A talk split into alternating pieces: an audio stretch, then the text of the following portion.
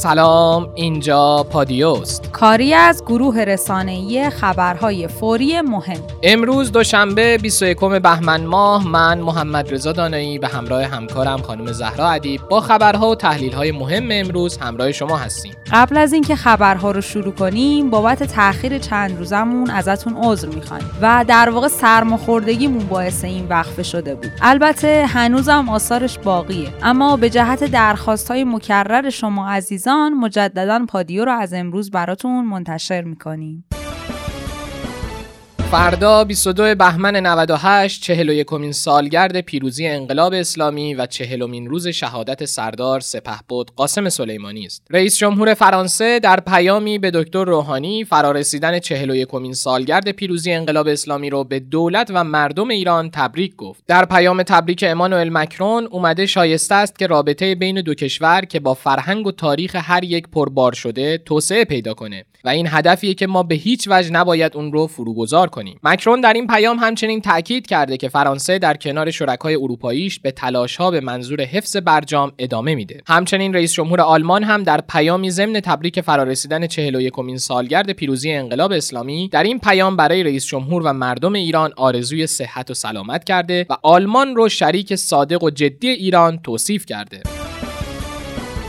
بشنویم از آخرین جزئیات پرتاب ماهواره بر سیمرغ ماهواره زفر از زبان سخنگوی فضایی وزارت دفاع. ماهواره بر ما مرحله اولش کارش رو به صورت کامل انجام داد. پروازش به صورت کامل انجام شد. مرحله دو با موفقیت استارت شروع موتورهاش انجام شد. حدود 90 درصد مسیر رو طی کرد و به ارتفاع بالای 540 کیلومتر و سرعت حدود 6500 متر بر ثانیه ما رسیدیم. بخش عمده ای از اهداف تحقیقاتی که مد نظرمون بود برای این پرتاب احسا گردید ما کلیه داده ها رو جمع آوری کردیم متاسفانه لحظات نهایی اون سرعتی که مورد نیاز ماهواره بود حاصل نشد. در واقع انشالله با بهبودهایی که انجام میشه در پرتاب های آتی این بخش از مأموریت هم انجام بشه.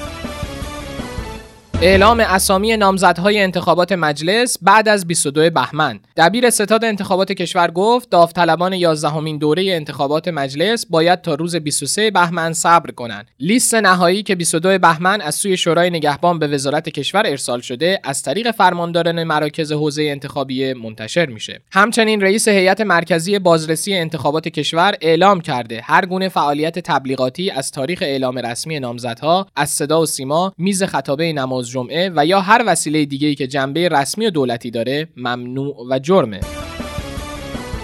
بشنویم از اعترافات روح الله زم درباره پشت پرده ارتباطش با ساغر کسرایی. اواخر سال 96 بود یا اوایل 97 بود. یه خانومی نمیده تکست داده به من که من اریکا کسرایی هستم و من فلانم و تو وزارت خارجه کار می‌کنم و تو دفتر سناتور رو رابکر یا کسی کار می‌کنم و, و قرار این سناتور یه دونه نشست برگزار بکنه توی وزارت خارجه آمریکا یا کنگره آمریکا که بیاد مثلا اعضای اپوزیسیون و اینا کسایی که اسم و رسم دارن. واسه اولین بار دور هم جمع بکنن و برای براندازی حکومت ایران و اینا مثلا تلاش بکنن. و حالا برنامه هاشون که من بهش گفتم واسه چی هستم؟ و من زنگ زد یا گفت خب بالاخره آمد نیوز رسانه گذاره و و رسانه جریان سازه شما می‌تونید که بیاین توی این جلسه و برگزار بشه و کنار سایرین بشین. خب این ساغر مثلا خب رابطش خیلی خوب بود با برایان هوک با مایک پومپئو و سال 88 هم با فخرآور رفته بود اسرائیل با زیپیلیونی ملاقات کرده بود. وزیر خارج اسرائیل حالا دستبند سبز انداخته بودن و حمایتشون از جنبش سبز اینا که خیلی سر خانواده های قربانیان تشییع پیکر سردار سلیمانی گفتند پرونده عزیزانمون تعیین تکلیف بشه. 20 خانواده قربانیان حادثه تشییع کرمان به تهران اومده و به بیت رهبری عریضه بردن همچنین تعدادی از خانواده ها به قوه قضاییه مراجعه کردند و اونها می‌خوان از مسئولان مقصر در این حادثه شکایت کنند. جمیله کدیور همسر عطاالله مهاجرانی به ایران برگشت. تقیه دژاکام فعال رسانه با انتشار عکسی در صفحه اینستاگرام خودش از بازگشت جمیله کدیور به ایران خبر داد. همچنین جمیله کدیور با انتشار عکسی در صفحه اینستاگرام خود در دماوند حضورش در ایران رو تایید کرد. توضیحات شهاب حسینی درباره مخالفتش با تحریم جشنواره فیلم فجر رو بشنویم. من نمی‌تونم ساکت بشینم که استاد پیشکسوت سینما که سالهاست روند کاریشون پیش چشم تماشاگر مشخصه و هر ساله تماشاگر برخورد ناراحت کننده با فیلم ایشون داره. میاد امسال باز هم فیلمی رو می‌سازه که مطمئنه که برخورد بدی با فیلمش اتفاق میفته و بنابراین میاد اون روغن ریخته رو اصطلاحا نظر امامزاده می‌کنه. و میاد بنای یک یک سنگ بنایی رو می‌ذاره که نتیجهش جز نفاق و تفرقه و نفرت نفرت پراکنی چیز دیگه نیست. میاد بقیه رو در یک انباس اخلاقی قرار میده. کسایی که با یک دنیا عشق و امید آرزو اومدن فیلمی رو ساختن و قرار آینده کاری خودشون و آینده هنر سرزمین خودشون رو رقم بزنن. بیانصافیه. این بیانصافیه.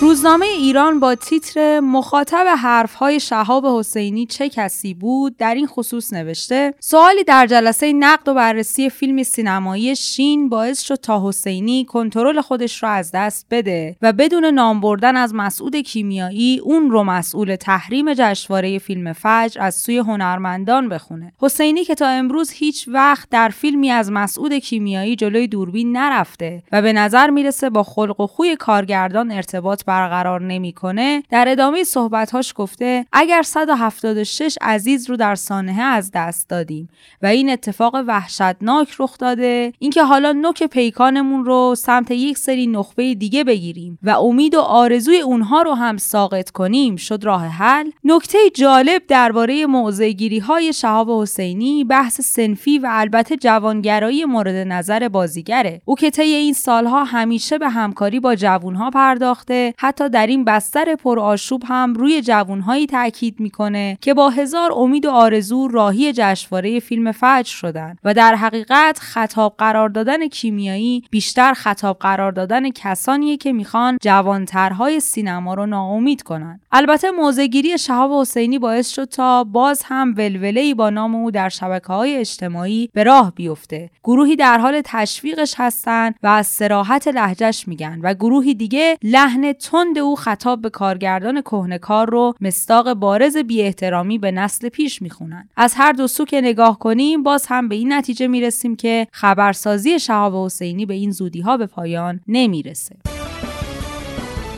ماجرای تخریب ژئوپارک قشم چیه؟ جزیره قشم با مساحتی حدود 1491 کیلومتر مربع به شکل یک دلفین در جنوب کشور ایران و در خلیج فارس قرار داره. ژئوپارک قشم در قسمت شرقی جزیره قشم در تنگه هرمز استان هرمزگان در جنوب ایرانه. همچنین به عنوان اولین ژئوپارک خاورمیانه در شبکه جهانی ژئوپارکها در نشست پاریس در سال 85 به ثبت رسیده. اما در سال 91 به دلیل نحوه عملکرد مدیران سازمان منطقه آزاد قشم در انجام معیارهای ثبت جهانی ژئوپارک از فهرست یونسکو خارج میشه. البته ژئوپارک قشم در 15 اردیبهشت 96 بار دیگه جهانی و به عنوان یک ژئوپارک جهانی برای یک دوره چهار ساله تایید میشه و تا سال 2020 به صورت رسمی زیر نظر یونسکو فعالیت می‌کنه. بر اساس مستندات موجود در حال حاضر طولانی ترین غار نمکی جهان در قشمه که 540 میلیون سال عمر داره و متعلق به دوره کامبریان زمین شناسیه و تا کنون 6500 متر از طول اون شناسایی شده. واگذاری عراضی در محدوده طولانی ترین غار نمکی جهان در ژئوپارک قشم به مرکز پرورش میگو موضوعیه که به گفته میراث فرهنگی خطر خروج ژئوپارک قشم از فهرست جهانی یونسکو رو جدی کرده. در نامه رئیس دفتر رئیس جمهور به سرپرست وزارت جهاد کشاورزی هم در خصوص واگذاری زمین در محدوده ژئوپارک و قار نمکدان قشم اومده. حجت الاسلام حسن روحانی در پاسخ به نامه سازمان منطقه آزاد قشم با موضوع گزارش واگذاری زمین در محدوده ژئوپارک و قار نمکدان قشم گفت حفظ منافع مهمی که در لیست سازمان یونسکو ضروریه. بدون تدبیر و هماهنگ اقدامی صورت نگیره.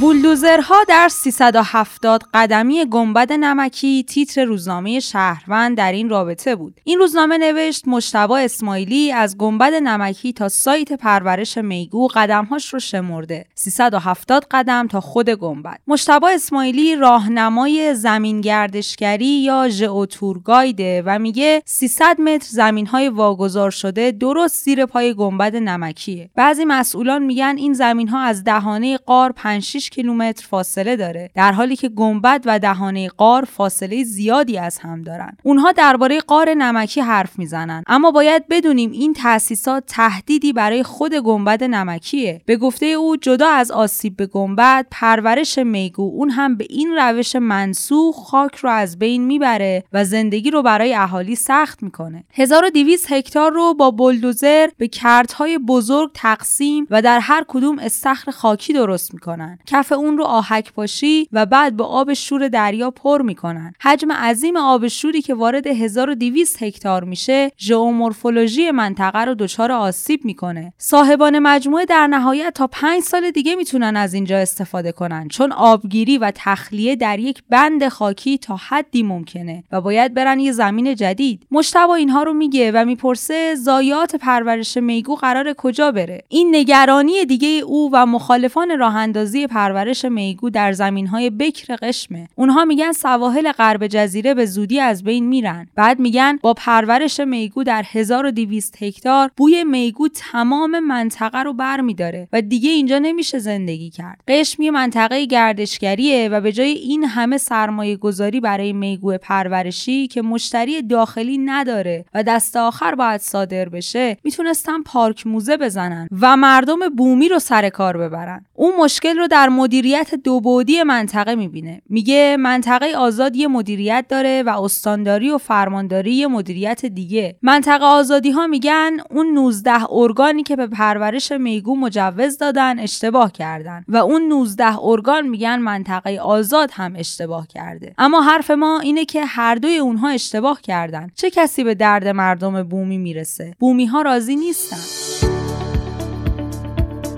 چند خبر کوتاه هم براتون داریم. بررسی جزئیات پیشنویس لایحه اصلاح قانون مالیات های مستقیم نشون میده مالیات شرکت ها از 25 درصد به 10 درصد کاهش پیدا می‌کنه و از خونه های لوکس بالای 5 میلیارد تومن و خودروهای لوکس بالای 500 میلیون تومن مالیات گرفته میشه. سازمان ثبت اسناد و املاک کشور اعلام کرد که 27 کارمند این سازمان و واحدهای ستادی اون در راستای سیاست مبارزه با فساد بازداشت شدند. قربانیان ویروس کرونا در چین از 800 نفر عبور کرد و مقامات این کشور همزمان اعلام کردند که 1439 نفر از مبتلایان به این ویروس هم بهبود پیدا کردند.